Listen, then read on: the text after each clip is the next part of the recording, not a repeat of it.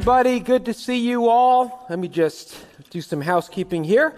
Uh, I want to say hello to everyone who is in the room, as well as everyone who is joining us on uh, on Facebook Live and uh, and YouTube. It is so good to be worshiping with you today. I'm glad it's not too bad, right? The ice isn't too bad out there, right? Is it good?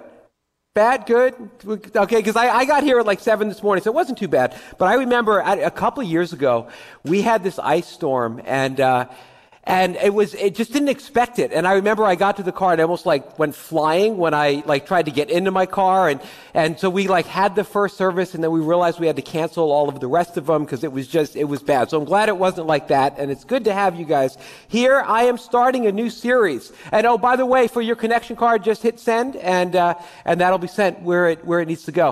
Uh, I'm starting a new series today called Keep It Simple. And so this is going to, we're going to be covering, dealing with all the way leading up to Easter. Uh, um, and the, the, the premise of it is pretty simple. Life is getting more and more complicated. Have you noticed that? Like life is getting more and more complicated. People are getting more and more anxious, more and more confused. But I think that God has given us some really clear instructions about some real specific things. And the more we will follow the clear instructions and the, the, the guidance that God gives us, I'm not saying that life's going to get simple, but I think it's going to get simpler.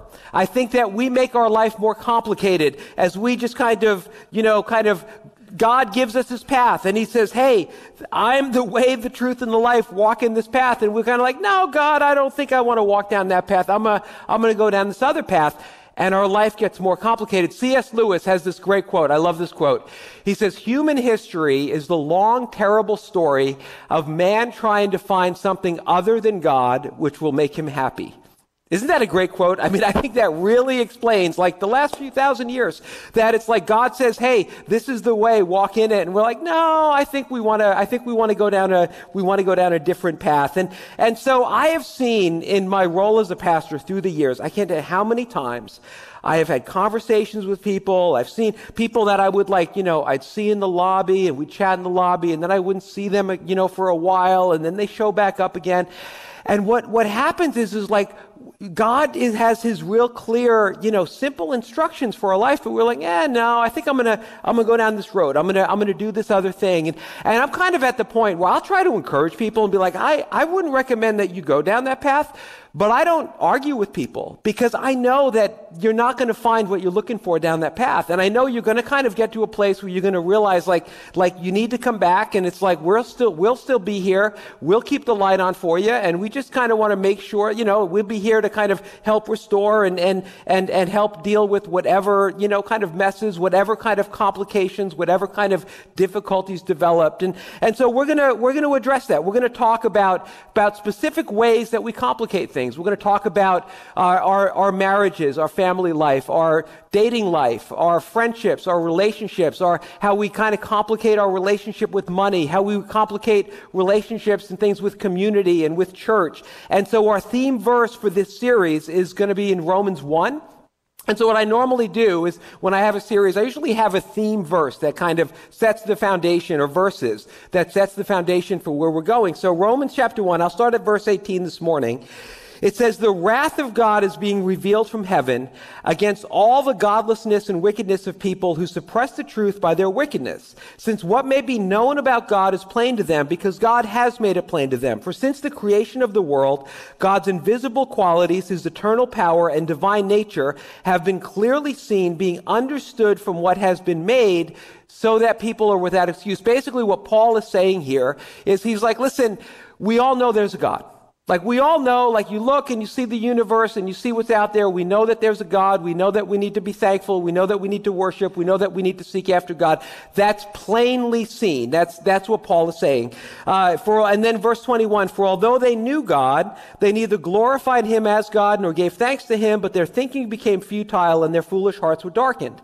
Although they claimed to be wise, they became fools and exchanged the glory of the immortal God for images made to look like a mortal human being and birds and animals and reptiles. Therefore, God gave them over in the sinful desires of their hearts to sexual impurity for the degrading of their bodies with one another.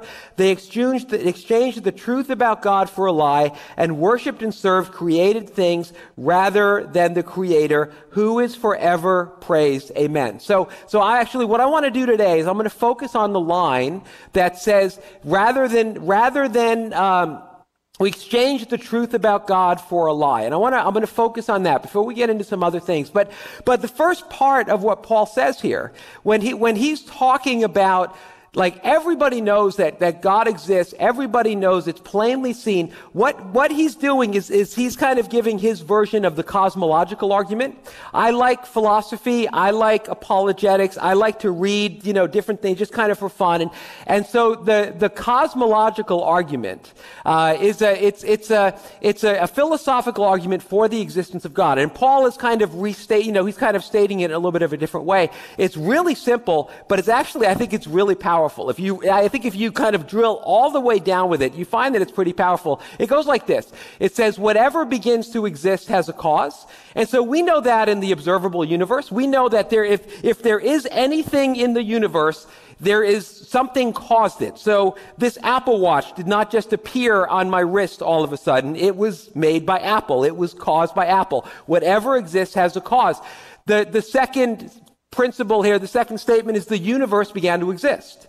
Now, actually, scientists didn't always believe this to be true. For a long time, like people understood that it's like, okay, either we believe in a pre-existent God, a pre-existent eternal God, or a pre-existent eternal universe. And so people would, like atheists would say, well, these are the two choices that we have. I just choose to believe in a pre-existent universe. And, you know, prove me wrong.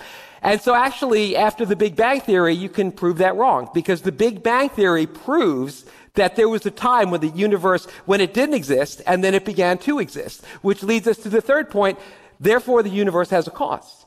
And this is, you know, this is basically, this is what Paul is saying. And uh, so the universe, there is a cause behind the universe. And, and so, and so what Paul is saying though is like, listen, when we kind of decide that we don't want to submit to God, that we don't want to seek God, that we don't want to value Him, that we don't want to follow His ways, we think we're wise, we actually become fools. And so, as I said, we're going to be kind of breaking this down in a lot of different areas in life, but I want to start off talking about lies, talking about that statement. They exchanged the truth for a lie. Because I think all of the roads we end up going down, all of the ways that we kind of move off of God's purposes and thinking we become wise, we become fools, it all starts with believing a lie. Believing a lie that Satan tells us. Satan is called the father of lies.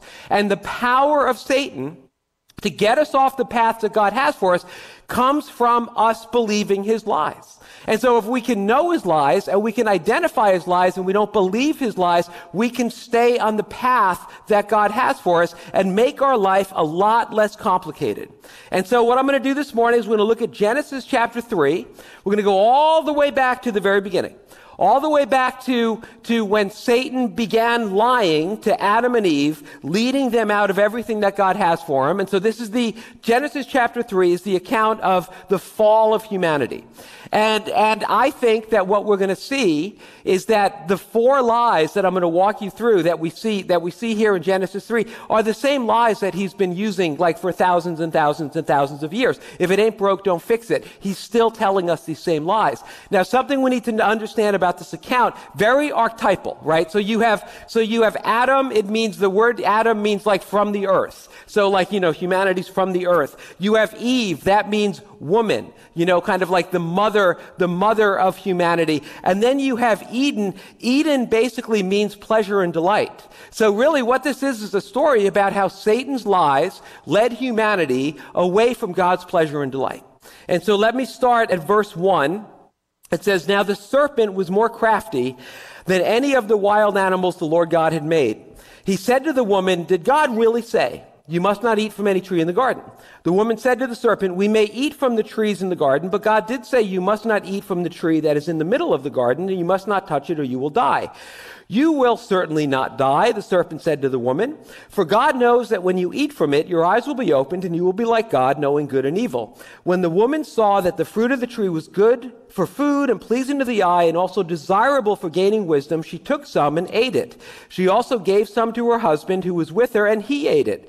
Then the eyes of both of them were opened and they realized they were naked. So they sewed fig leaves together and made coverings for themselves. So let me jump right into the four lies. You could probably pick them out as we read that passage. And just remind you, I have the fill in the blank notes on your app. I, you know, I spend a little bit of time every week putting that together. I think it's worth it because I think it enables you, makes it easier for you to kind of track with what we're talking about. All the Bible verses are there. All the main points are there. You can take notes. You can email it to yourself. Uh, so encourage you to kind of follow along. Um, so four lies that we need to be aware of. The first one is that the devil gets us to question God's word. The devil gets us to question God's word. Did God really say? Right? So Eve is like, yeah, God said we can't eat this. Did God really say? It all starts with the devil getting us to question the Word of God. Did God really say? Is that really relevant for today? I mean, is that really something that we can believe in 2021? I mean, is this, did God really say that this is what it needs to be? Now, I have seen, I'll just say this from my experience. I could tell you so many people, so many individuals, so many pastors, so many churches, so many denominations who went from a place of having a life giving relationship with God that was blessing them and giving them life and bringing life to their community, bringing life to people around them who have taken themselves away from that life giving relationship with God and have gotten to places where churches have closed, where denominations have closed, where, I mean, I, I could, I could give you all sorts of examples, people that I know I was driving up to Maine this week, and I had I was driving through. I was I was going to meet with some vineyard leaders, and I was with Mike Turigiano. Some of you know him. He was in the car with me, and we're driving up, and we went through this town where I used to, you know, I knew this guy who was a pastor in this town, and he was a you know young guy, and he's serving the Lord. And I I did some conferences for him up at his. Church. It was a great church. It was a it was a you know impacting their community. Church isn't there anymore. He's not there anymore. I think he's living in the basement of his mother in law's now. I think that's kind of what's going on. And it all started with Did God really say? It all started with just like, yeah, I don't know if I believe this anymore. I'm not so sure. You know, we got to kind of figure it out. Now listen, I, I know, you know, there's this, there's this thing that's going on where people really feel that they have to like deconstruct their faith. Just be careful that you don't de- deconstruct your way out of a life-giving, you know, reality that makes a difference for yourself and makes a difference for those around you. Did God really say? And I, listen, I know that there are some challenges with the Bible. I know, I know that there are. I know that there are some things in the Bible. This is the sermon this morning. I, I, this is a sermon where I could go down a lot of rabbit trails, and I'm going to really try to be careful and uh, and not go down these rabbit trails. But there, I think there's some important things for just us to kind of even start a conversation about. Um, there are some hard things that are in the Bible. One of the things that you need to know is that the Bible is written to us, but the or the Bible rather. Let me put it this way: the Bible is written for us but the Bible wasn't written to us. The Bible was written for us, but it wasn't written to us, which means the Bible is a collection. It's 66 different books written over a period of like over a thousand years by different authors, and they all had a different context. They had a different reality that they were dealing with, which we may not understand. And so, for example, it is very easy for people to look at the law of Moses, and they look at Leviticus, they look at, you know, Deuteronomy, and they say, well, this is, this doesn't make any sense. I mean, what, what's all these instructions about? Don't eat this and don't eat that and mold and this and that and do this if your donkey falls into a hole on its side. Like, what is this? And it's, and so I've, you know, people dismiss it and people are like, well, this isn't anything divine. This can't be something from God. Well, here's, here's what I can tell you. When that was written, you know, what was it, 3,600 years ago, when the Israelites who were wandering around the desert, they received this law. I can tell you, I've read a lot about this. There was not, there's not one thing in the law that made someone who lived 36 years, 3,600 years ago in that context say, what is this doing here? This doesn't make any sense. This was the kind of thing that they, all the things that are dealt with are the kind of things that 3,600 years ago they would expect God or the gods to deal with if things were getting codified. So it was, it's written for us, but it's not written to us. Something else that people say about the Bible is that it's anti-scientific. People look at Genesis chapter 1 and 2, the creation accounts, or even Genesis chapter 3 that we just read, and they're like, well, this, this, this is contrary to science. And it's like, you know what? There's a basic thing that, that isn't understood when people think that. Number one, we need to know the purpose of Genesis chapter 1 and Genesis chapter 2 and Genesis chapter 3. The purpose is to show, is to reveal who created the world. And the, and the purpose is to show why he created the world. That's what Genesis chapter 1 and 2 deals with. Who and why. It doesn't deal with how.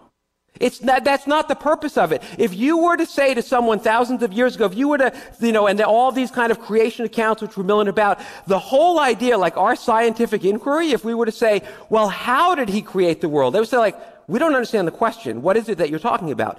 Modern science tells us a lot about how the world is created, doesn't say anything about the who, doesn't say anything about the why, and so, and so it's, it's very incomplete. And it's why there's nihilism. It's why there's a death of meaning in our culture because people are like, there's no purpose, there's no reason, there's no anything because it doesn't deal with the, with the who or with the why. So take, for example, contradictions, right? There, but there are, people say, oh, there's so many contradictions that are in the Bible. Well, listen, like I love reading about this stuff. I, I read every book written by every. I listen to podcasts by atheists. My attitude about this stuff is like, come at me, bro. Let's let's see what you. I'm not to argue, but just like I want to hear what you have to say. I haven't heard one contradiction, one supposedly no contradiction in the Bible that has been really, really hard to reconcile and to figure out and be like, oh, okay, well, it says one was like there were like two angels, one says one, so there must have been two, and just one person reported one. Stuff like that, stuff that's not really that hard to to reconcile, you know. And, and if there's something that you see in the Bible that you're like, this seems to be a contradiction, email it to me. I'm not going to fight with you. I'd just be really curious, and we could kind of engage back and forth a little bit. There are there are some things in the Bible, you know, like you, you know, that are hard. There are some things like what God told the, told the Israelites to do when they were coming into the promised land with the Canaanites. And you read that and you're like, man, that doesn't sound like something the loving God would tell somebody to do. And, and there's, there's, you know, there's some explanations and there's some context and there's even some words that are kind of, that mean kind of different things that are being said. But, but it's, it's, it's still hard. I'm not saying that's easy to figure out. There are some things that are like, whoa, that's, you know, that's a tough one.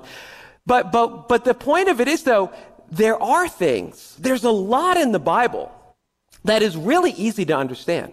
I mean, there's a lot in the Bible that's really, really clear, but it's really, really hard. Like, for example, the Bible says, love everybody. Like every single person. Have you met people? You know, I mean, they're not that easy to love, but the Bible says, love everybody. The Bible says, forgive everybody.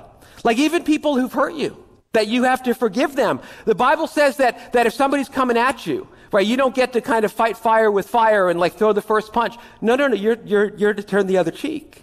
You are to, to go the extra mile, right? The, the Bible says, Jesus said that if you're going to follow me, you need to take up your cross daily and deny yourself. That's not easy to do. The Bible says that we're to keep the marriage bed pure. The Bible says that, that we're not even supposed to like look at someone lustfully in our, you know, in our heart. The Bible says that everything that we own belongs to God. The Bible says that we are to worship the Lord God with all our heart, soul, mind, and strength. What I'm saying is the stuff that's really clear, it's like the bar is really, really high. And so what ends up happening when people like, well, I don't, this is anti-scientific, or I don't know about this, and what about that? What always, what ends up happening is the bar gets lowered, like really, really, really, like seriously. And you sometimes kind of wonder, is like, maybe this is just an attempt to like lower the bar. And that's kind of what Paul meant when he said, we suppress the truth and unrighteousness. I think it's like, yeah, the bar's a little bit high. We want to lower it. First Thessalonians 2.13 says, we also thank God continually because when you receive the word of God, which you heard from us, you accepted it not as a human word, but as it actually is the word of God, which is indeed at work in you who believe. I just, listen, I wonder, I, I wonder if there's an element of faith that's important here. I just think about it. I didn't say this at nine o'clock, and I just remembered it in between services. So, Billy Graham, you guys, you guys know Billy Graham, right? Powerful, godly man, wonderful guy. God used him in incredible ways. When he was a young man, there was a lot of what was called higher criticism of the Bible that was going on. You know, so like, oh, well, you know, like, did God really say? There's a lot of that going on. And he was wrestling with it. And he was kind of getting more confused and he was getting discouraged. And he came to a place and he said, You know what, God, I am going to accept in faith that you have spoken to me through the word, and I'm going to just preach your word. And he had been doing crusades and he'd been like doing evangelistic stuff. He said that after he made that commitment, everything changed. He would like preach the same messages, but it's like thousands of people would come to Christ. He went from speaking in churches to speaking in stadiums, and you guys all know the impact of Billy Graham. He says that it came down to him saying, I'm going to choose to believe the word of God. That that's where, that's where everything changed. I like what Tim Keller said. Tim Keller is a pastor uh, from Manhattan, Redeemer Presbyterian. He said, if your God never disagrees with you, you might just be worshiping an idealized version of yourself.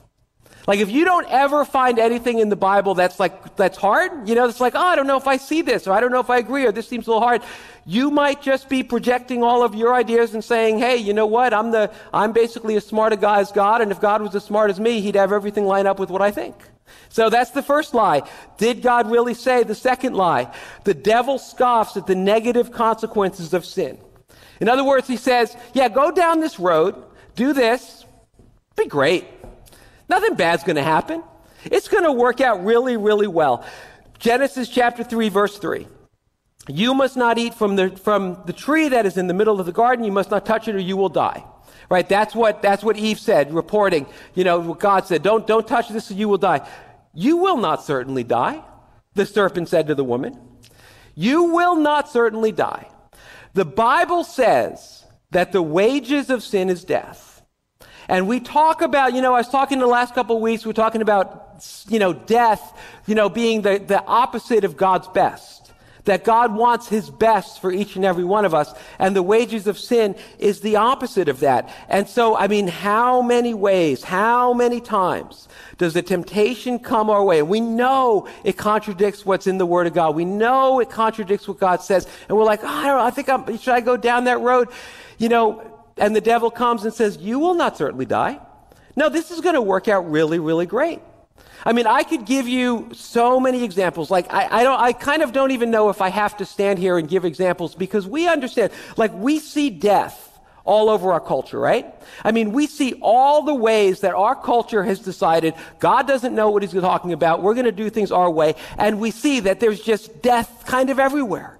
You know, death in marriages right? Uh, God says, hey, if you want a marriage that's going to work, you know, husband, you know, you need to love each other the way Christ loves the church. And we're like, nah, I don't want to do that.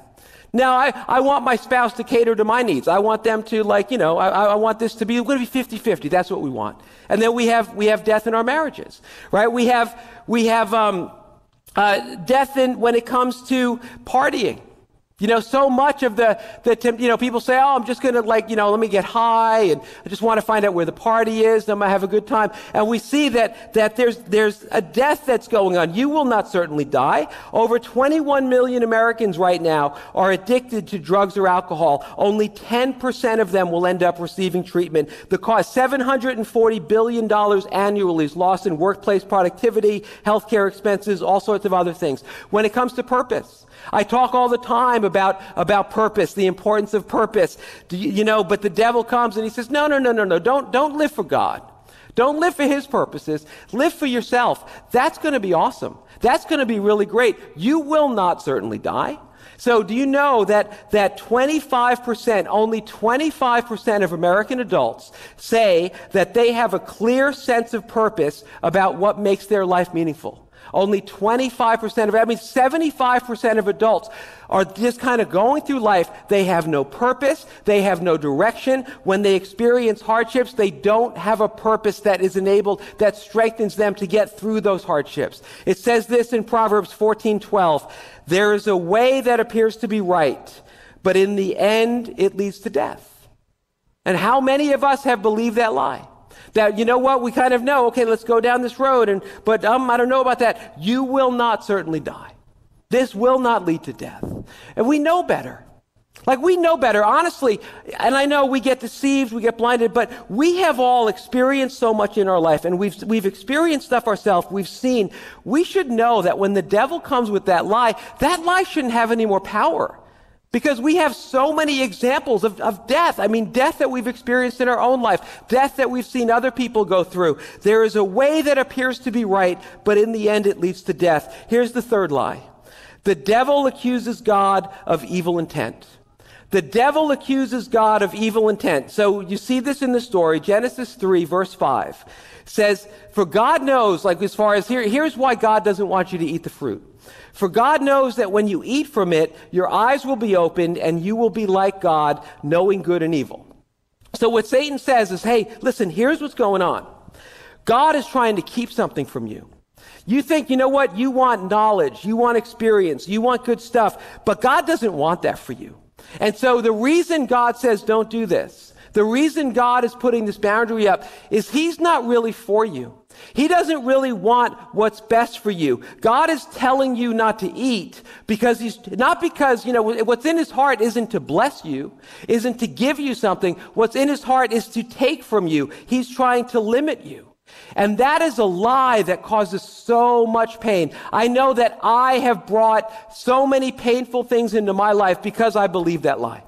And I bet if we would just kind of go around this room right now, how many of us would say, I believe that lie and it, and it ended up just robbing me of so much. Because the truth is that is that God is for you that God loves you, that God created you. God knows what makes a good life. God, God is smarter than us. God has shown over and over again how much he loves us, how much he's for us. Psalm 16:11 says, "You will show me the path of life."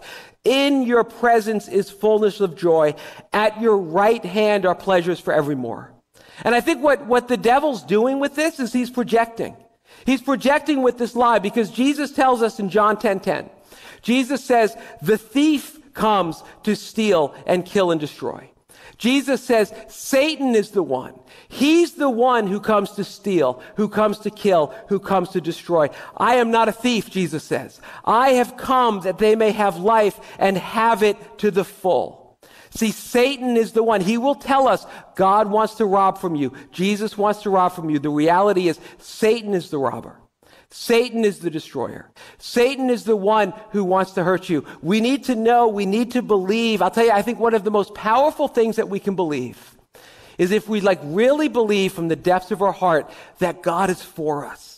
Like if you will really believe, like if you'll get up every single day believing that the God of the universe loves you so much that he, you know, like, like he, he knows the hairs on your head and, you know, all his thoughts towards you, like he loves you so much and he's so committed to you and he wants you to experience more joy and more purpose and more love and more life. Like if you will really believe that, it will change your Christian life because you will jump out of bed like, can't wait to see what God has for me today. And so, you know, the, the last thing that Satan wants is for you to trust God. That's really what this lie is about. It's like, trust him. Because the reality is anything that God tells us that we shouldn't do, it's because he loves us. It's because the same reason we don't want our kid to play in traffic, that we don't want our kid to touch the hot stove. God says, I'm going to draw up some parameters The abundant life, the good life, is a life that's lived with parameters. How many of you have a fireplace in your house? Anybody? Fireplace? Like three of you? I said I did that this morning. It's like one hand went up, and everyone, someone said, "We all live in apartments." And I'm like, "Okay, fair, fair enough." But like a fireplace, we have a fireplace, but we don't use it. We always talk about using it, but we don't use it. But you know, fireplace, you know, you, you get the fire going in the fireplace, and it's been so cold, you know, last couple weeks, and so so you get the fire raging, and and you sit, you know, maybe you got a nice chair, and you have a cup of hot chocolate, and you got a book, and maybe your dog's like sleeping at your feet. It's like what a you know what a picture. It's a great night. But you take that fire and you move it five feet and you put it in the middle of the living room, that's not a great night anymore. Right? That's going to become like, like probably one of the worst nights of your life. This is how it works. This is how God gives us certain parameters because He loves us. He gives us parameters when it comes to sex, but He gives us parameters when it comes to like all different, all different aspects of our life because he loves us and because he's for us. You know, life can be, can be enjoyed to the fullest if we follow the one who created all of it. He created, he created all of it. He explains it to us. He's demonstrated to us how much he loves us. And so we need to believe him and we need to follow him. It leads to my, the fourth lie, the final lie is the devil uses sin to create shame that destroys our future relationships. So the lie here is like basically hide. So let me, let me read verse 7 to 9. It says, Then the eyes of both of them were opened, and they realized they were naked. So they sewed fig leaves together and made coverings for themselves. And the man and his wife heard the sound of the Lord as he was walking in the garden in the cool of the day. And they hid from the Lord God among the trees of the garden. But the Lord God called to the man, Where are you? And so, so basically, so what happens here is that after they, they eat the fruit, all of a sudden they have shame. They have shame and they've got to cover themselves up and they've got to, God comes like for his appointment every day he would come and he'd walk with them in the garden. They had unbroken fellowship with God and now God shows up and they're hiding from him. And then what you see a little bit like the next verse, they turn on each other. Adam says, well, this is Eve, the woman that you gave me. This is her fault. She's the one. She did this. And so see, this is the point. This is what the devil wants to do is he lies to us and he says, go down these roads. You know, did God really say, uh, you know, he doesn't, God, God doesn't want to bless you. He wants to keep things from you. It's not going to be so bad. You, sh- you will not, you know, surely die. So we go down these roads and then we experience death and then we experience shame. And so then what the devil does is he says, hey, you know what? You've got so much shame. You're so ugly. You're so broken. You're such a mess. Hide. You need to hide. You need to cover up. You need to hide from God. You need to hide from people. You got to put walls up. You got to protect yourself. And that, I believe, is the ultimate intention of Satan's lies, is he wants to isolate us. He wants to separate us from God. He wants to separate us from one another. And I wonder if there might be some people that I'm talking to today, either in this room or out there, where you just say, yeah, you know what? I've believed some of these lies. I've gone down some roads, and you know what? Now I'm in a place where I'm living with shame. And the way that shame manifests itself, one of the ways that it kind of shows up is I've talked to, I've talked to some of you about this. Where I'm like, hey man, serve God and God loves you and let's get involved and let's do this. And you're like, no, I can't, I can't. You know, I, I, I'm gonna sit in the back row. Because really the best that I can do is sit in the back row. And if I come into the fifth row, I think a lightning bolt's gonna get me and I'll be toast. So I'll just stay in the back row. I, and that, that's shame. That's make, keeping you from really getting involved. It's shame that makes us hide. We put masks on. We don't let anybody in. You know, a lot of times I think there's this, there's this epidemic of loneliness that's going on in our culture, and I think so much of it is driven by shame. Because we, we're just afraid. We're afraid that if people get in and they see us, they're going to reject us. And so, so we put these walls up and maybe we spend all our time like, I'm going to pretend that I have the most perfect life by my beautiful Instagram post that I'm going to make with all the filters in the golden hour. And we think, okay, well, that's, that's how we're going to deal with like the shame of what's going on inside. One of the things that I've seen, I've got this, I've got this 90 pound lab named Teddy. And Teddy, you know, it's 90 pounds, it's a big dog. Teddy is scared of his own shadow. Teddy, like literally, like Teddy, like he'll be on the back deck and he'll be afraid to go off the back deck because there's a squirrel in the backyard and he's scared of the squirrel. But then, you know, you see like a little dog, you know, and it's always the little dogs that are like, you know, that are going crazy. And I think we're kind of like that. And I think that's one of the ways that shame kind of manifests in our life. You might be someone who's like, yeah, man, I'm Jersey, I'm street, I'm tough, nobody messes with me. And you just like, I give back as good as I get, and nobody's going to mess with me, and yada, yada. And you know what? Maybe it's not that you're strong. Maybe it's that you've just got a ton of shame in your life. Maybe you just kind of, you know, that's your thing is like, I'm going to push people. I'm afraid that if people come and they get to know me and they get to see me and they get to see who I really am, they're going to reject me. So I'm going to reject them first. Or I'm gonna, I'm gonna put up this facade. I'm gonna put up this like tough guy, don't mess with me type thing. Because honestly, I'm full of shame. And I'm afraid that somebody's gonna get in and they're gonna see what's really going on. But you don't need to live in shame. Psalm 34 verse 5 says, those who look to him are radiant. Their faces are never covered with shame. Never covered with shame. See, here's what I want for our church. Here's what I believe God's intention, his plan is, is that, you know what, we all just kind of recognize that we have believed the lies of the devil. We have trafficked in those lies. We've gone down roads and we've got wounds and we've got baggage and we've got a limp and we've got a tick and we've got all, you know, we're carrying all sorts of stuff. But, but we've come to understand that God loves us and He's for us and we're all in the same hospital. And so there is no shame. There is no guilt. There is no manipulation. There is just saying, hey, let's all just love each other. Let's support each other. Let's take the masks off. Let's be real with each other. Now, we're not going to lower the standard.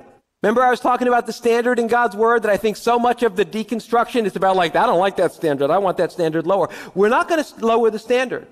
But we're, we're not going to judge and shame one another as we struggle to live up to that standard. We're going to encourage one another to just continue the, the process of transformation. Let God do what he's going to do. Let's all take a step closer. Let's, let's draw near to Jesus. Let's worship him with no shame, no guilt, no manipulation. That's what God is calling our church to be.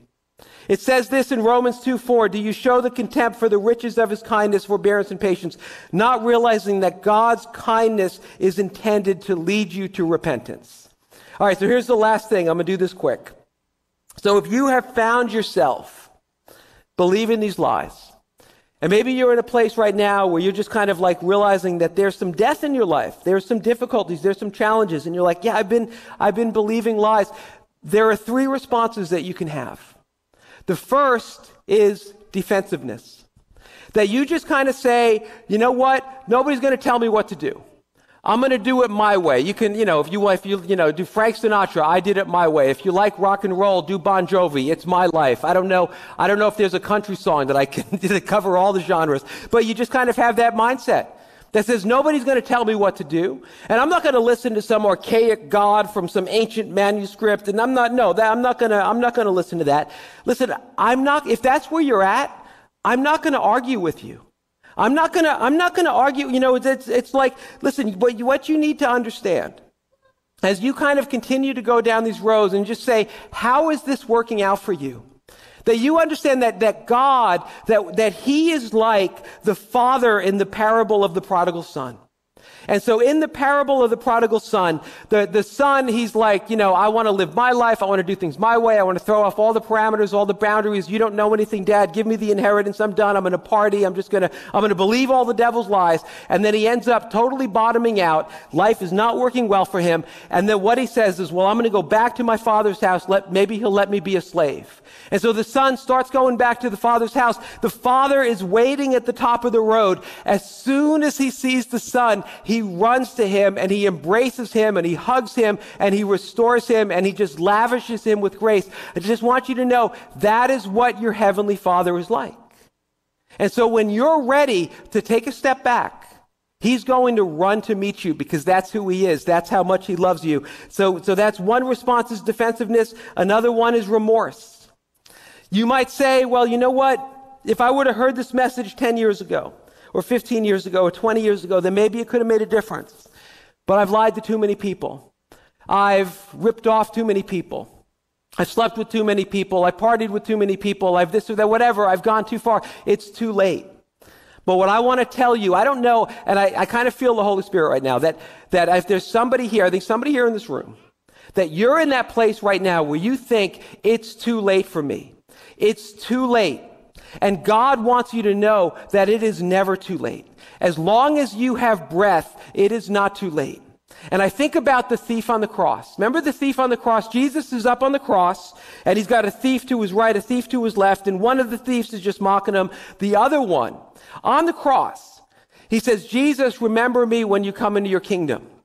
And now this thief on the cross, you want to say it was too late for someone? He was never getting down off that cross. His life was done. I mean, he was like in a couple hours, his life was going to be done. What did Jesus say? He said, today you will be with me in paradise. Romans 8, 1 to 2 says, therefore there is now no condemnation for those who are in Christ Jesus, because through Christ Jesus, the law of the Spirit who gives life has set you free from the law of sin and death. There, if you just, it's never too late. If you just cry out and you say, help me, Jesus, Jesus will forgive you. He will restore you. He will set you free. He will bring you into the, the life, the freedom that he has for you. He will set you free from the law of sin and death. And so the third, the third response is the one that I hope that we'll all do. That we all live in this kind of attitude, and that's repentance. See, that we stop believing the lie and start believing the truth. And so where is it? Where is it that you're struggling right now? What lie is it that you're believing? Are you believing the lie that says, did God really say? Are you starting to deconstruct yourself out of a life giving relationship and connection with God? Just stop believing that lie. And there's so much more that can be said about this, and books that can be read, and conversations that can be had. But what if you just for now started to say, okay, God, I'm going to accept that you want us to have a book, that we have the book that you want us to have, and I'm going to start expecting that you're going to speak to me through your word. And you just say, I'm going to, I'm going to stop believing that lie. And if there's something that I don't understand, I'm just going to give that to you and I'm going to focus on the things that I do understand. Right? What, what if we just, you know, if we, if we took that perspective? Maybe you're, maybe you're believing that you're like in, involved in a relationship or you're involved in an activity, you're, you're involved in something and, it, you know, believing the lie that, that says you will not certainly die. And then maybe you just kind of like, hey, you know what? Here's the reality. Like there's death all around me. There's death with my friends. There's death in my soul. There's, there's like a lot of death right here. I'm going to stop believing that lie and I'm going to start believing that God loves me and that He's for me and I'm going to start putting Him first in my life. Maybe you're believing the lie that, that God is wanting to deny you something. He's wanting to rip you off and, and just like, well, if I follow Jesus and if I put him first, then, you know, my life's going to be less. It's going to be smaller. And just say, I'm not going to believe that anymore. I'm going to believe that if God is for me, who can be against me? I'm going to wake up every morning and I'm going to believe the truth that says, God loves me. God is for me. God wants me to experience more strength, more grace, more joy, more purpose, more love than I've ever experienced before. That in God's pleasure, there's, there's fullness of delight. There's fullness of joy. I'm going to start really believing that and expecting that. Whatever it is, if you're, if you're just have a cloud of shame over you, that you would say, you know what? I'm going to draw near to God.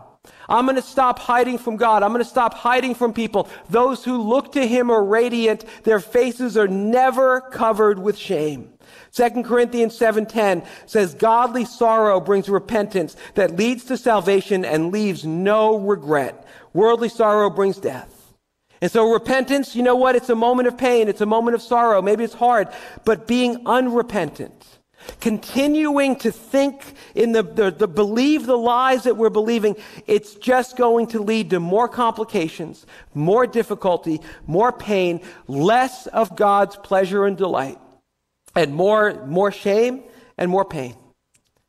And so I, I, just pray that for each and every one of us that we would just have our eyes opened, that if there's an area that we're, where we're starting to believe the lies of the devil, because this is what he does. This is what he did then, this is what he continues to do because it works. But that we would just rise up and say, I'm not going to believe these lies anymore. Let's pray.